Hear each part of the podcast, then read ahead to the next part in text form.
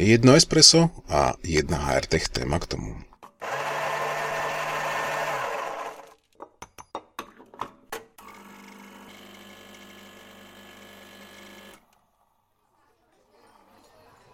Dobrý deň.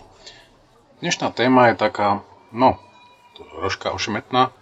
Ošemetná z jedného jediného dôvodu, pretože sa bavíme o tom, ako, alebo chcem sa baviť o tom, ako ľudia vnímajú nekomfortné situácie vo vzdelávaní, v rozvoji a akým spôsobom sa s tým vyrovnávajú.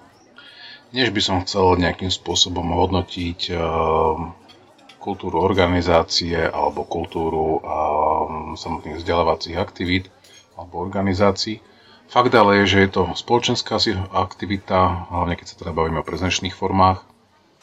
A ako náhle máme niekde nejaký tým alebo teda nejakú skupinu ľudí, tak sú vždy silnejší, ktorí sa dokážu presadiť rýchlejšie, jednoduchšie. A sú tí, ktorí sa až tak dobre presadiť nedokážu. A samozrejme veľmi záleží na tom, kto vedie vzdelávanie. Na lektorovi, na trénerovi, na kaučovi toto sú ľudia, ktorí majú za úlohu nielen vzdelávať, ale aj viesť si ten event eh, v čo najčistejšej a v čo najpohodlnejšej forme pre každého. Ale nie vždy sa to dá, nie vždy to zvládne, nie vždy sa to vôbec dá zrealizovať aj pri najlepšej voli tohto človeka, ktorý ten event vedia a tom teda naozaj viem povedať celkom dosť. Zažil som si toho veľa. A tiež si myslím, že nie úplne všetky veci som zvládol na jednotku, ale samozrejme aj ja som bol často v tej pozícii trénovaného alebo toho, čo bol účastníkom toho. A viem si predstaviť, aj keď teda naozaj nepatrím medzi nejakých utiahnuté osobnosti alebo osoby a, a viem sa presadiť, viem si povedať svoje, viem sa zapojiť, nemám s týmto problém. Zase už podstaty veci. Ale keď si teda predstavím ľudí, ktorí s týmto problém majú a necítia sa konformne v momente, keď sa majú a rozprávať, alebo keď majú rozprávať pred inými, keď sa majú prejaviť, keď majú dať svoj názor, majú obavy, ako, či nebudú vysmiatí, či nebudú nejakým spôsobom dehonestovaní, či nebudú, nedostanú sa náhodou na pranier, v prípade, ak poukážu zase na niečo, čo sa im nepáči. A je to proste vec, ktorá je naozaj citlivá a ťažko sa s ňou narába.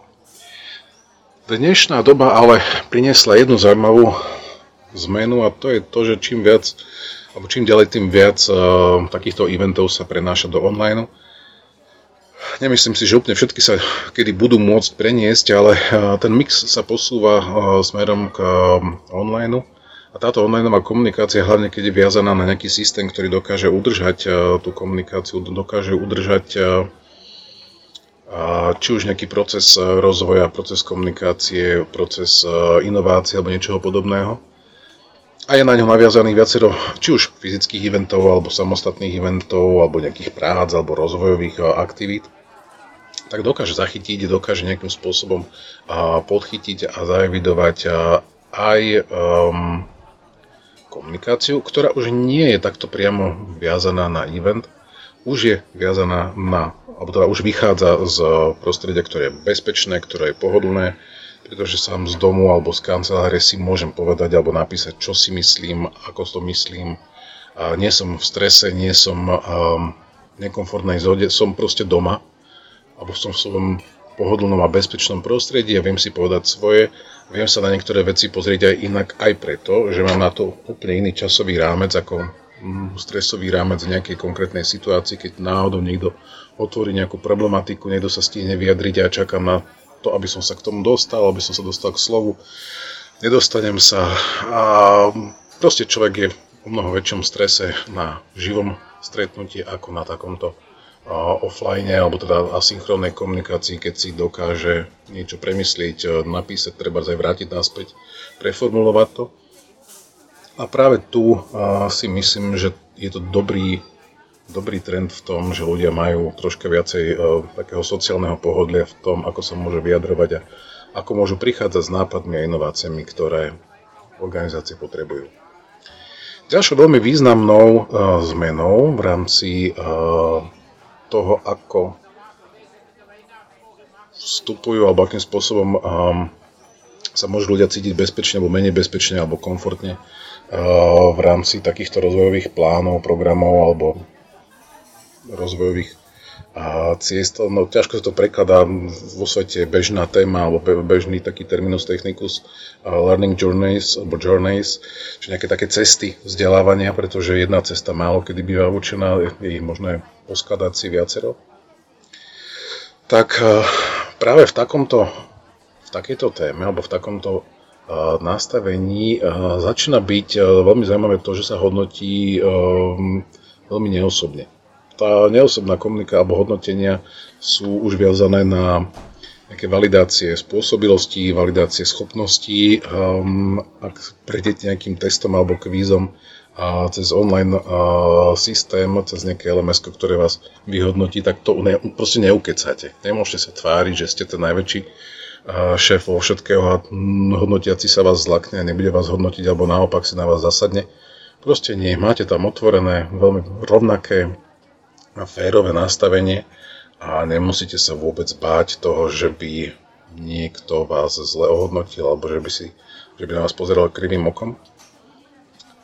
Čo zase vplýva aj na ďalšiu vec, a to sú tak nejaké hodnotiace rozhovory, ročné plány a odmeny, ktoré sú na to viazané. Zase sú tu už digitálne systémy, cez ktoré sa tieto hodnotenia zavidovávajú, spracovávajú, existuje tam možnosť aj eskalácie v prípade, ak eh, nie ste s niečím spokojní. Čiže tá demokratizácia toho vzdelávania eh, je proste tu. A myslím si, že je to dobre, aj keď eh, sa často stretávam s tým, že to ľudia proste vezmú z druhého konca, konca začnú sa snažiť to zneužívať. Ale je to o dosť ťažšie ako doteraz, pretože ak sa stiažujete na niekoho, že si na vás zasadol, tak je to tvrdenie proti tvrdeniu a je veľmi ťažké sa z toho nejakým spôsobom férovo vyhrabať ale ako náhle máte dôkazy o tom, že hodnotenie testovania prešlo tak a tak, e, boli ste prihlásení tam a tam, toto ste mali naštudované, toto ste vedeli, potvrdili ste, že ste to prečítali, overili sme si, že ste to prečítali a pochopili, nemôžete sa tváriť, že proste nie. A takéto evidence-based, alebo teda mm, rozhodovanie na základe, ani nielen, že rozhodovanie, ale celé vedenie uh, hodnotení a ohodnocovania ľudí na základe dôkazov je zase troška čistejšie, trocha menej stresujúce pre hodnotiaceho aj hodnoteného. Čiže myslím si, že tento trend digitalizácie presun do online prinesie so sebou zmeny aj v kultúre, prinesie so sebou zmeny v tom, ako, je, ako sa človek sám seba vníma a akým spôsobom um, sa dokáže presadiť uh, v rámci aj virtuálneho alebo remote týmu a veľmi to nahrá aj tomu, akí ľudia nám prichádzajú na trh práce. Pretože nielen po tejto pandémii, ale vo všeobecnosti tejto nové generácie, ktoré nám prichádzajú na trh, sú viac introvertné, viac komunikujú radšej online ako osobne. A myslím si, že bez toho, aby sme tieto dve veci sklobili, to znamená tú kultúru tých nových ľudí, ktorí prichádzajú a kultúru férovosti v online a kultúru evidence-based rozhodovania alebo komunikácie, tak um, asi sa ďaleko nedostaneme. Čiže také tie staré kultúrne rodinné firmy, keď sa veci dali vykričať pri stole, síce určite fungovať budú ďalej, ale pre všetky ostatné organizácie táto digitalizácia je, myslím, celkom, celkom praktická a, a prínosná. Aj keď samozrejme nebude to bez problémov alebo bez zádrhelov, ale považujem to za dobrý smer. Dobre, káva dopýta, teším sa na budúce.